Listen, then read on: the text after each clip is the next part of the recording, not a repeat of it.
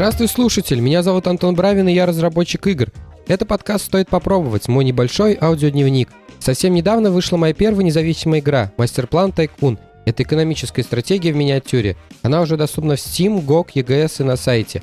Все ссылки есть в описании заимел совершенно очаровательную вещицу. Я называю ее Powerbank для автомобиля. Это такая штука, когда у вас вымерз аккумулятор, то можно ее клеммами параллельно воткнуть и тем самым помочь машине завестись. Каждый год у меня происходила классическая ситуация, если на улице меньше минус 20, можно даже не пытаться, просто посмотрел прогноз на завтра, пошел, вытащил из-под капота аккумулятор, принес домой. Теперь же, возможно, это все уйдет в прошлое, так что это лучшие 4400 в этом году.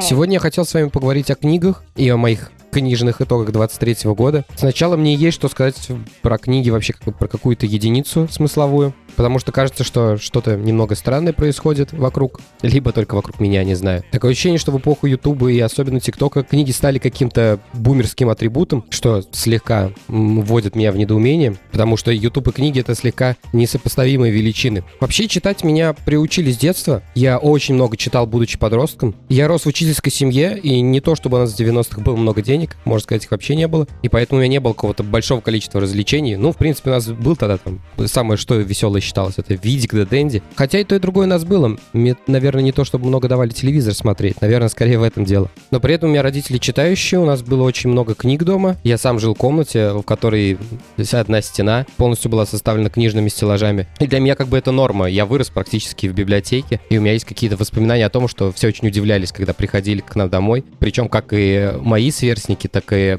друзья родителей. Но в какой-то момент видеоигры вытеснили книги, и в принципе в этом нет ничего удивительного, Потому что игры, что тогда, что сейчас, это в своей массе такой подростковый медиум. Как бы мы ни боролись как индустрия там за прошедшие 15 лет, чтобы люди снаружи воспринимали игры как что-то взрослое или как искусство, но как бизнес, как индустрия в своей массе это все равно продукты для 20-летних, 20-25-летних. И, в общем-то, ничего удивительного, что тогда я отвлекся на игры, потому что в таком возрасте как раз что-то яркое гораздо больше как-то привлекает и ложится на какой-то лайфстайл, чем что-то в страничках перелистывать перелистывать, потому что в том возрасте ты ищешь что-то другое. Тебе хочется что-то яркого, быстрого, разнообразного и понятного. Прелесть же литературы в том, что она может залезть поглубже, а игры просто не хотят этого делать. После этого прошло много лет. С появлением аудиокниг я как-то постепенно начал к этому делу возвращаться, но это, скорее всего, произошло из э, моей любви к подкасту. Просто подкасты не то чтобы очень сильно у нас тоже а какой-то разнообразный рынок. По крайней мере, подкасты на русском языке. Про англоязычные ничего сказать не могу. Но, тем не менее, через подкасты я как бы вернулся в, к книгам в виде аудио. Но где-то в 2021 году наступил перелом. И этот перелом был связан с моим каким-то глобальным разочарованием в Ютубе, как в чем-то, откуда можно что-то узнать. 21 год — это когда я активно занимался какими-то исследованиями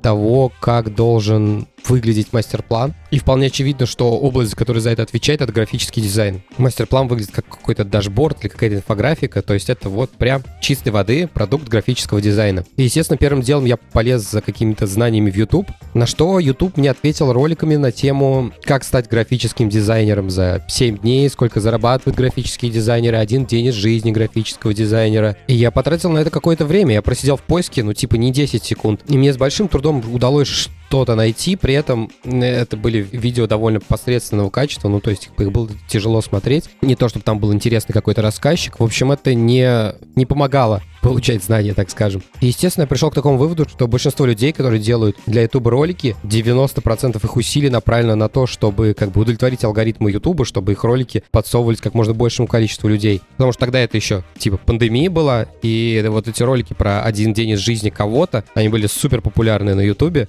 И я помню, сам их кучу пересмотрел. Это прикольно с точки зрения развлечения. Но все, что тебе остается, это полагаться на то, что подсунет тебе YouTube. Потому что если ты хочешь найти какой-то гем, что-то действительно действительно ценное, тебе остается очень сильно дрюкать эту рекомендательную систему, либо использовать YouTube как видеохостинг, то есть найти где-то этот источник в другом месте, в каком-то медиа, который просто сошлется на этот видос. И где-то в этот же момент так примерно совпало. Лебедев вся в ролике показал книгу Эллен Лэптон «Шрифтовое мышление». Я купил эту книгу, и вот это для меня было неким каким-то открытием. Вместо того, чтобы тратить полжизни на YouTube и собирать где-то по крупицам в разных роликах что-то, что может быть интересно или что может помочь, просто есть, оказывается, книга, где все это написано. То же самое, кстати, относится и к э, такому мнению, что вот эти все курсы, которые там учат программистов или каким еще профессиям онлайн, они типа вообще абсолютно бестолковые, потому что все, что они рассказывают, есть в Ютубе или в интернете вообще. В целом, да, но Тут, по сути, мы платим деньгами за время, потому что, во-первых, мы не знаем, что нам искать, мы не знаем, как нам это искать, и мы не знаем, то, что мы нашли, оно ценное или нет. И, соответственно, за эти три вопроса мы платим за эти курсы деньги. Потому что в этом месте тут еще такой обман происходит. Каждый человек Ютубом пользуется как-то по определенному, и у него, соответственно, появляется какой-то пузырь. И этот пузырь создает ощущение того, что картина мира, она такая. То есть вот как вот говорят про информационные пузыри, так есть конкретные пузыри внутри э, отдельного сервиса, отдельного Ютуба. У меня весь Ютуб, естественно, забит. Он знает, что я, типа, там, игры делаю, что я, скорее, Unity разработчик. И он мне пытается и старается подсовывать что-то новое, интересное. Иногда получается, в принципе. Но если мы выходим чуть-чуть на другую тропинку, все, хана сразу, и у него башню сносит. И начинаются сразу видосы, как сделать что-то за 7 дней и заработать денег больше, чем Моргенштерн. В видеоролик можно вложить любое количество труда. Можно просто вот потоково записать его на телефон и буквально сразу выложить. Все мы знаем об этом преимуществе, о котором э, видеоблогеры нам рассказывали последние 15 лет. Но этого есть обратная сторона, потому что единственный фильтр, который существует между зрителем и режиссером этого видео, это только личный этот фильтр этого человека. С книгами же все-таки ситуация совсем другая. Надо приложить большое количество усилий, чтобы, во-первых, ее просто написать. После этого существует какая-то цепочка людей в издательстве, у дистрибьюторов, которые через себя как бы эту книгу пропустят и э, какой-то вердикт условно вынесут. Эта книга, то есть, может еще и не доехать до читателя условно. Да, понятное дело, что есть сам издат э, и какие-то сообщества вокруг этого всего, но это совсем андеграунд, то есть, мне кажется, это больше надо как какую-то субкультуру расценивать, как какой-нибудь буткемп, не знаю. Ну, то есть, вот что-то, где люди отдельно тренируются и собираются силами не обязательно всему миру на это смотреть. И поэтому самая простая книга, она все равно как-то как будто бы осмысленнее, осознаннее, чем самый простой ролик на Ютубе. Естественно, всегда можно нарваться на что-то типа мемуаров Ольги Бузовой, но такое можно, в принципе, на подлете отстреливать, и до вас долетать оно не будет. Забавно, что это какая-то вторая вещь, которую я за последнее время рассказываю, которая произошла скорее не от того, что появилось что-то новое, классное, великое, и мы туда все ломанулись, а скорее от большого разочарования то, к чему мы привыкли. Существует какой-то спор по поводу того, в каком виде книги могут существовать, а каком нет. Считается ли аудиокнига прочитанной или нет. Я, если честно, считаю эти разговоры каким-то занудством, потому что все виды имеют на право на существование. Они отличаются, потому что разные формы позволяют э, тексту по-разному существовать. И некоторые могут с этим справиться, а некоторые нет. В смысле, некоторые тексты. В общем-то, существует три вида, как мы читаем книги. Это обычные печатные, это электронные, с экрана, то есть либо аудиокниги. На самом деле, я когда-то считал, что все книги в мире, они уже отцифрованные, либо выпускаются сразу и в цифровом виде тоже, и что именно бумажная книга, как вот именно физический артефакт, оно уже такое больше, как, не знаю, коллекционное издание игр. Это не в том плане, что книга умирает, литература умирает, а именно то, что физически вот томики,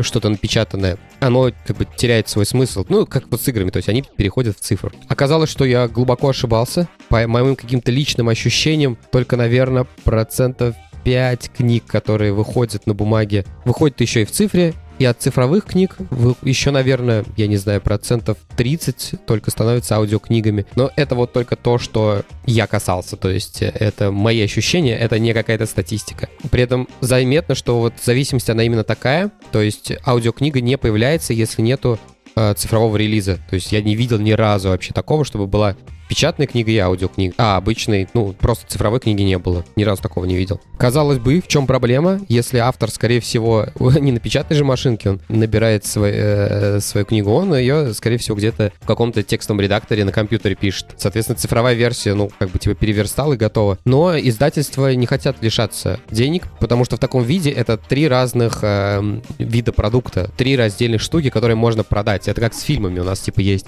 HD-фильмы, э, SD-фильмы, 4К фильмы, и за разные мы платим разные деньги, разные подписки, разные они разных денег стоят там, не знаю, в iTunes или на Кинопоиске. Здесь, собственно, то же самое. И, соответственно, права на них тоже раздельно, скорее всего, продаются. Но к этому мы немножко позже приплывем, я на примерах это расскажу. Я считаю, что все три вида хороши, но не но не для каждого вида текста. Можете выбрать свой, который вам больше всего подходит. Я пришел к такому виду. Аудиокниги хороши для художественной литературы, для фикшена, потому что текст в, в художественных книгах написан так, что он мы движемся вместе с ним, как будто на волне, как в аудиоредакторе, не знаю. Ну просто как, как по дорожке мы идем вместе. Нам не надо куда-то оглядываться по сторонам, ничего такого делать нам не надо. И поэтому аудиокнига здесь очень хорошо подходит, потому что аудиокнига очень... Она такая же, она то, тоже как э, волна ведет нас типа из точки А в точку точку Б. С нонфикшн литературой это вот не художественная. С ней есть проблемы, потому что такие книги чаще всего пишутся, назовем это слово системно. Их задача что-то объяснить или доказать, и условно у нас есть какой-то набор тезисов, по которому э, автор проходится, делает какие-то выводы из этого. И это приводит к тому, что тексты забилуют большим количеством каких-то списков, сносок или еще чего-то. И это я не к тому, что это типа нельзя голосом воспроизвести. Многие вещи можно. Но подразумевается автором, что мы когда читаем такую книгу, Вику мы постоянно перемещаемся по страницам с одного места на другое. Сначала у нас какой-то общий список или какая-то небольшая схемка, мы дальше уходим по тексту, начинаем читать, и нам периодически надо возвращаться, чтобы э, с этой схемой свериться. А, Ее, например, эту схему можно проговорить голосом, почти всегда это можно сделать, но в аудиоформате это крайне неудобно делать, переключаться туда-сюда. И даже после того, как мы переключились, нам надо все равно какой-то поток обработать. Это вот как, э, типа, я не знаю, с э, памятью в программировании. У нас есть, то есть, начальные какие-то э, участки в этой памяти, но нам все равно надо, после того, как мы туда прыгнем, прочитать этот участок, вычитать его целиком и найти где-то в этом отрезке то, что нам надо. Как с пластинкой, я не знаю, типа иглу надо поставить в нужный момент, но если мы хотим поставить припев песни, нам либо придется несколько раз наугад тыкать, либо ткнуть все-таки в начало песни и дождаться припева. С аудиокнигами нонфикшеном оно, наверное, вот так происходит. Есть книги легкие, которые тоже относятся к нонфикшену, но при этом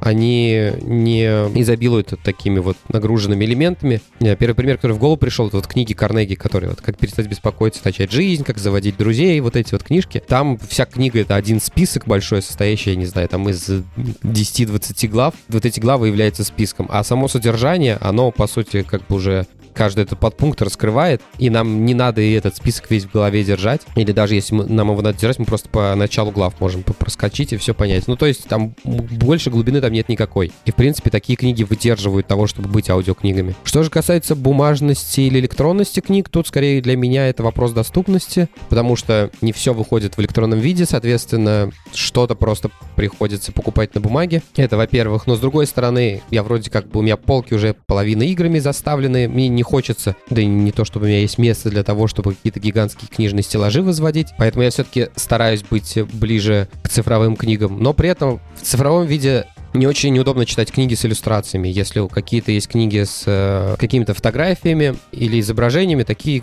штуки лучше как бы на бумаге воспринимаются, либо на каком-то специальное устройство, условно, для этого. Или простым словом iPad. Но ни iPad, ни читалки у меня нету. Я сейчас пока размышляю над этим вопросом, как мне занять эту нишу э, в... и вообще надо ли мне ее занимать, пока не знаю. В общем, я сейчас пока стараюсь держаться от этих двух полюсов, типа аудиокнига, и если уж нету, то лучше на бумаге, потому что с экрана телефона мне, конечно, не очень хочется читать. Есть исключения, когда какая-нибудь э, англоязычная PDF-ка, которую, в принципе, никто не переводил. Ее, наверное, лучше в электронном виде читать. Все-таки, даже если сейчас достанешь где-то бумажную, что вообще какая-то фантастика, наверное, то в электронном хотя бы, там, не знаю, в переводчик можно ткнуть иногда. Но это больше редкость такая. Но, как я уже сказал, я пытаюсь держаться аудиокниг. Во-первых, потому что не надо выделять никакое пространство для этого, кроме места на айфоне. Но также еще и связано это с тем, что в последний год я читал много э, фикшена, то есть много художественной литературы, потому что у меня жизнь так настроена, что у меня очень часто бывает время, когда у меня свободные уши. Это, в общем, еще со времен начала только я подкасты слушаю, вот у меня как-то так сложилось. Едешь на работу, едешь с работы, ну, сейчас я уже не езжу, но все равно как бы есть какие-то прогулки ежедневные. Э, с коляской шел с ребенком гулять. Там сломалась посудомойка, стоял, мыл посуду. В общем, где-то постоянно у меня получалось э, находить эти отрезки, где можно послушать подкаст. Соответственно, теперь в этих же самых отрезках можно втыкать аудиокниги. Как я вывел раньше, скорее всего, это будет фикшн. Плюс еще как будто бы у меня был какой-то всплеск чтения нон-фикшн полезной литературы где-то года два назад, до того, как я ушел в свободное плавание. И, наверное, тогда я пытался найти что-то полезное, что мне, возможно, понадобилось бы. Но мне не понадобилось, э, и э, с тех пор как бы у меня не появилось какого-то запроса, что ли, э, который мне надо было бы найти, исследовать, раскрыть. Возможно, все еще существует, но я не знаю, куда искать, в какую сторону копать. Но об этом мы, наверное, поговорим в последнем выпуске этого года про прошедший год и про будущее. Про это будет отдельный выпуск. Но сегодня мы про книжки. И поэтому для меня 2023 год — это год художки. В этом выпуске у нас будет как раз своеобразная форма поделюсик. Я пробегусь по тому списку, что у меня получился за этот год. Я начал записывать то, что я читал. Не то, чтобы у меня для этого была какая-то цель конечная, возможно, какую-то привычку выработать. Но я могу рассказать об этом зато в подкасте. В этом году я список начал вести с апреля, видимо, с конца. И за это время у меня получилось 45 книг, где-то по 4 по 5 в месяц. На самом деле их больше, потому что, я говорю, где-то я потерял первые 3 месяца. Но, с другой стороны, здесь есть пара э, наименований, которые сюда попали просто просто для того, чтобы быть учтенными, а их объем был настолько невелик, что, в принципе, многие статьи на DTF занимают больше времени. О некоторых книгах я упоминал в этом подкасте, о некоторых книгах я рассказывал в Телеграме или в, в группе ВКонтакте в рубрике «Книжобзор», но здесь мы тоже можем по ним пройтись. Итак, апрель точнее его конец закончился Толкином и две крепости. Вообще «Властелин колец», я его когда-то читал, это было не то, чтобы супер давно, мне кажется, где-то в середине университета, но мне почему-то казалось, что я читал какую-то как будто бы сокращенную, что ли, версию, потому что я довольно быстро с ней справился, но это мое единственное воспоминание о ней, о том, что я бы быстро по ней пробежался. Тут же я взял какой-то относительно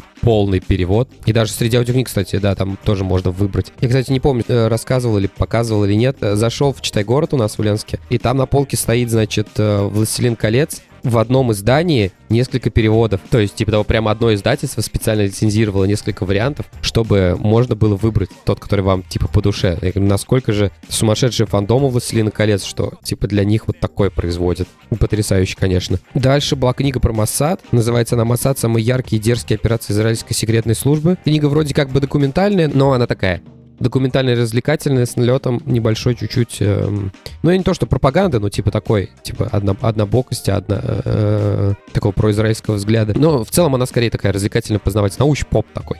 А дальше, это уже май был, и, значит, было «Возвращение короля». Дальше Акунин. Мне очень нравится Раст Фандорин, это как будто бы наш русский Индиана Джонс. И я сейчас прям иду от, по всей серии с начала до конца. Я сейчас нахожусь где-то в общем, две трети я, наверное, прочитал уже. «Черный город» вот следующий у меня в списке должен быть. Но в мае я закончил «Алмазную колесницу» и «Ини Ян». Серия про Фандорина прикольна еще тем, что она это детектив, который написан каждая книга в разном жанре. Не то чтобы я как бы сильно у меня получалось подмечать это все, но чувствуется, что они такие разные. В этом есть что-то прикольное. И интересно еще такой факт, что очень Акунин любит вот эти вот русские концовки в конце, когда у нас как бы вроде хэппи-энд, но потом какой-то переворот осуществляется, и там типа все умирают. Ну, не все, но все, кроме Фандорина. И вот как будто бы он где-то половину серии, может быть, первую треть практиковал прям вот максимально, а потом как бы ему, видимо, то ли надоело, то ли еще что. В общем, книжки стали заканчиваться без драмы в конце. Прям один мейнстрим сплошной. Дальше Джон Роллинг, три книги подряд, «Философский камень, тайная комната, узник Аскабана». Я читал Гарри Поттера,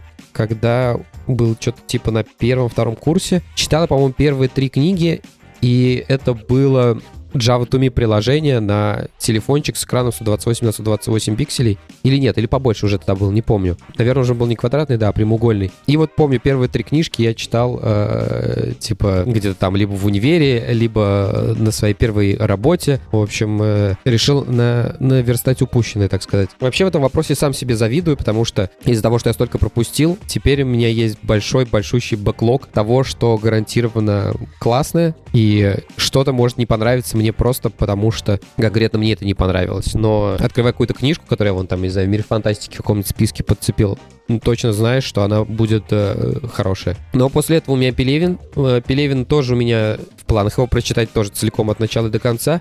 Но это то, что у меня идет прям очень тяжело, если честно. Первый роман, который я прочитал, это, наверное, не роман, а повесть Амон Ра про космонавта, который летел на Луну, а на самом деле не летел. Атмосфера мощная, но мне, если честно, трудно вникать в то, о чем он на самом, на самом деле хотел там написать, потому что это, насколько я знаю, у него карьера начиналась в конце 80-х. И, не знаю, либо я тупой, либо у него как-то это все запутано. У меня с большим трудом получается какие-то аналогии проводить, и я в них не сказать, что сильно уверен. В общем, не знаю, следующая была «Жизнь насекомых», но это вообще сюр был какой-то. И на этом, по-моему, я пока остановился. Да. Следующий вон в списке Life пустота. Я знаю, Лене он очень нравится. Ну, посмотрим. А, после него Generation P. И когда-то я его читал, э, что-то какие-то воспоминания остались. Но вот скоро до них доберусь, наверное. Значит, после Пелевин у нас опять возвращаемся к Толкину, Хоббит туда и обратно. По-моему, не очень большая книга. Э, с этим прикольно связана история тем, что мы во втором классе проходили э, отрывок из Хоббита.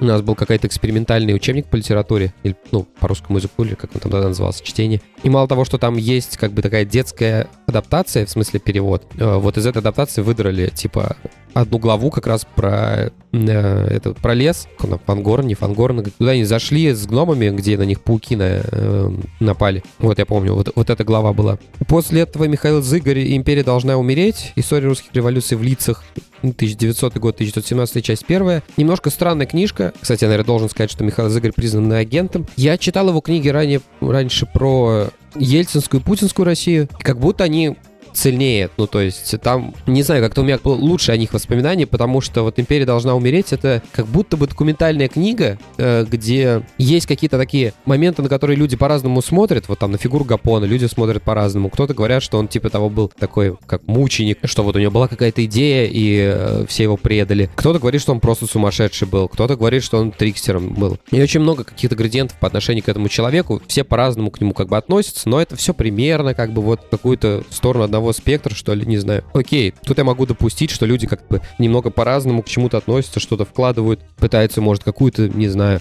Хотя тоже не, не считаю, что это не очень хорошо какую-то точку зрения через документальную литературу отражать, но это тоже науч-поп на самом деле. Поэтому там, типа того, это окей для, может быть, какого-то развлечения или вот э, реально немножко политизированности. Но в «Империи» э, Зыгорь позволяет себе проводить какие-то аналогии э, с, там, из России 90-х нулевых, и это супер странно выглядит и вообще как будто бы не к месту. Кажется, что вот у него есть глава, и у него, значит, написано, каждая глава должна заканчиваться какой-то аналогией которая такая. Но у него получается далеко не всегда, и там такие притянутые за уши вещи есть просто, что, я не знаю, я с фейспалом сидел просто порой. Но если вот убрать вот эти вот э, секции с э, параллелями, то, в принципе, книга вполне себе интересная. Если же вам нравится что-то как бы в форме подкаста, послушайте. Есть подкаст, называется «Закат империи». Он примерно про эту же эпоху, точнее, не примерно, а прям про эту же эпоху. Там все менее структурировано, но более живо. Так, этому только на 11 книге надо как-то это компактнее себя вести. После этого Пелевин «Жизнь насекомых» я уже сказал. Акунин, нефритовые четки, э,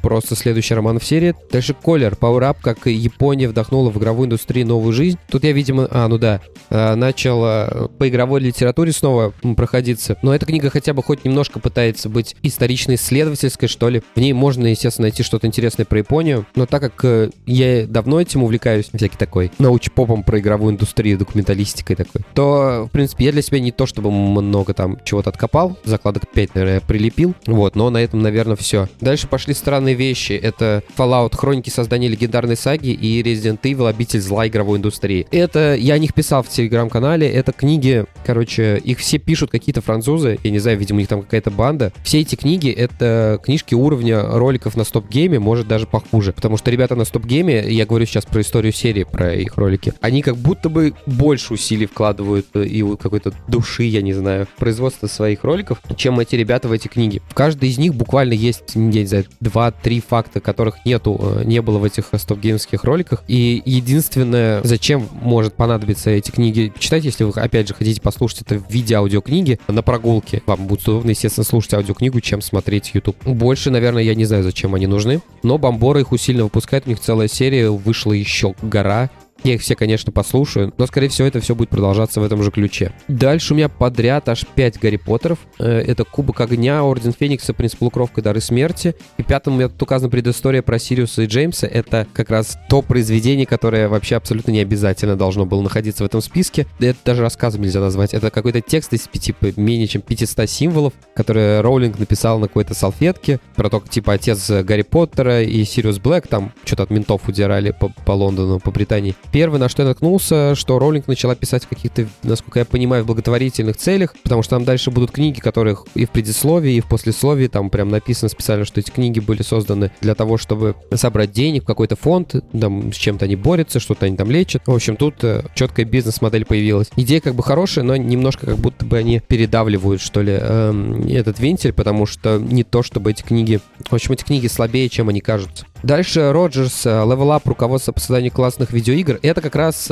по геймдеву. Это, по-моему, единственная книга, которая у меня есть в списке на эту тему. Потому что это те книги, которые я говорил, которые покупаются в бумаге, они у меня лежат на столе, а читаются они очень не быстро. Сейчас, например, я читаю книгу про мозг и восприятие игрока. Такие штуки быстро не почитаешь. Но вернемся к Роджерсу. Это считается такая библия типа геймдизайна. Книга очень хорошая для новичков, очень хорошая для тех, кто хочет немного смежную область залезть, типа там программист, художник, сукач, пофиг. Типа берете, открываете, там все понятно, все очень хорошо читается, очень легко. Имеет ли смысл ее читать какому-нибудь геймдизайнеру, который выше джуниора? Ну, фиг знает. Дальше где-то тоже у Лебедева вытащил в рекомендациях э, это Васленский, книга называется «Номенклатура». Книга любопытная, но ее очень сложно читать. То есть это там больше 20 часов аудиокнига, и там любят как раз перечислять какие-то цифры в каком-то порядке в определенном. В общем, та книга, из которой, по моим ощущениям, я уловил процентов 50, скорее всего, я к ней вернусь когда-нибудь еще. С одной стороны, она написана мигрантом, с другой стороны, там, в принципе, есть интересные мысли есть от чего можно оттолкнуться, от чем можно поразмышлять. После этого опять науч-поп про Мекку.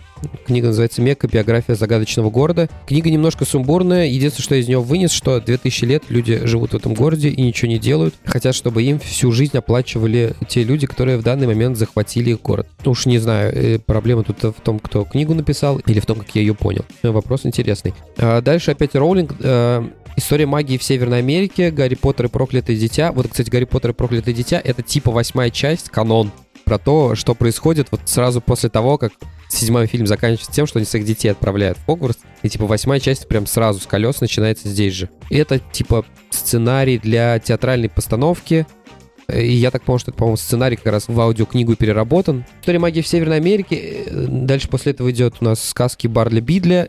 Это вот та книга, которую Гермионе э, оставил Дамблдор в седьмом-восьмом фильме. Дальше идет Хогвартс, неполный и ненадежный путеводитель следующих короткие рассказы Хогвартса о власти, политике и назойливых полтергейстах. Еще одна, значит, короткие рассказы из Хогвартса о героизме, лишениях и опасных хобби. Это все книги написаны как раз в вот таких благотворительных целях. И, соответственно, они что-то, какие-то кусочки лора несут э, в себе в основном.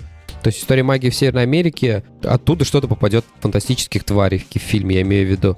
Дальше «Империя должна умереть» вторая часть, про нее я уже сказал. А, после нее Артур Хейли «Аэропорт». В этом месте я вспомнил вообще, я ее читал тоже когда-то. В этом месте я понял, что один из моих любимых жанров — это производственные романы, когда вот именно сам процесс того вот рабочего места, условно, и того, чем человек занимается ежедневно, имеет важную какую-то составляющую. Я, по-моему, в подкасте когда-то рассказывал про дневник книготорговца, где там каждый год в виде дневника прям выписан, да, практически каждый день. И Хейли пишет такие книги, по крайней мере, несколько. Вот аэропорт, у нее отель еще есть. А, отель я тоже читал, но тоже давно не помню. Она меня... В будущем я до нее доберусь. Еще аэропорт приколен тем, что он служит как будто бы таким источником вдохновения для «Крепкого орешка 2», когда там кусок аэропорта захватили террористы и не давали посадить самолеты. Здесь вайп такой же, то есть я, по-моему, даже где-то читал, что они отталкивались как бы от этой идеи. Естественно, все очень как бы сильно изменилось, но параллели, они очень сильно заметны.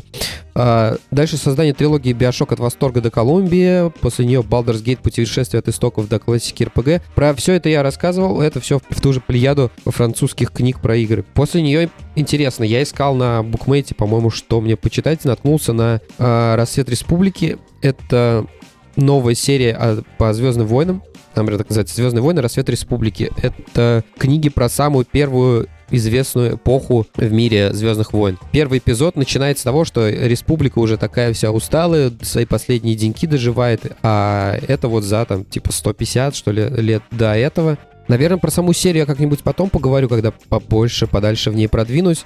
Но вот здесь как раз эта серия — это пример того, как были проданы права и что из этого дошло, то на что нет. В общем-то, все это еще до 22 года началось, все права там были заряжены условно, и на русском языке успело выйти, типа, полторы фазы из-за вот этого всего большущего цикла. Потом после 22 года, естественно, права там все, которые закончились, естественно, никто продлевать не стал. Видимо, новые какие-то права они еще не продали. В общем, последние четыре книги, по-моему, они вышли только на бумаге, их нет в электронной версии, нет в аудиокниге, и, скорее всего, их не будет в обозримом будущем, и новых книг не будет больше вообще. Но если на каких-то сервисах я мог послушать там первые сколько, 4-5 аудиокниг, то даже в электронном виде почитать э, не представляется возможным. Оставшиеся книги только на бумаге. А после этого Подшибякин и Гражур «Великий роман про игры», про него я рассказывал в подкасте отдельно, помню, даже был перечитан э, сие произведение. После этого дневник и хроники тестировщика, тоже не так давно об этом рассказывал.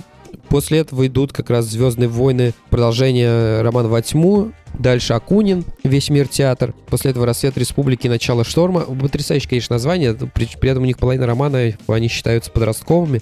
И, скорее всего, это один из них. Дальше Роулинг «Фантастические звери и места их обитания». Там практически ничего нет общего с фильмом. Это действительно просто список тварей и каких-то таких забавных фактов про них но читается довольно скучно. Я ее читал несколько дней подряд, усыпляя ребенка просто, чтобы он уснул. В общем, вместо сказок я не читал эту книгу Леви. Для этого она прекрасно подходит. И дальше еще, значит, парочка «Звездных войн». И последним в моем списке это Филипп Дик «Человек в высоком замке». Я добрался до списка литературы Сбира фантастики, типа там 100 или 116 книг самых главных фантастических. Вот это самое первое, к чему я, э, к чему я пришел. Пока я на этом остановился, до конца года я, наверное, больше усилий сделаю на подкасты, потому что у меня просто заканчивается место на айфоне. Я слишком много в, всякого разного попропускал. Но, может быть, еще там что-нибудь проскользнет до конца года, не знаю.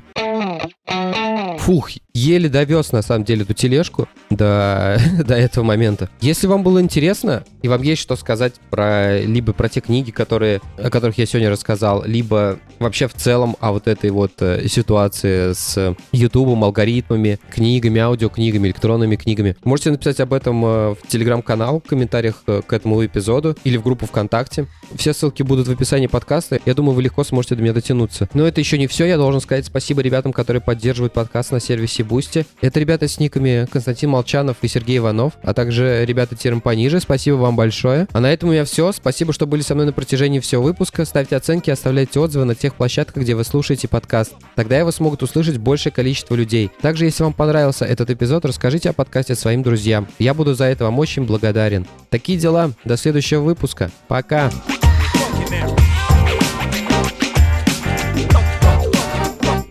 Funky now.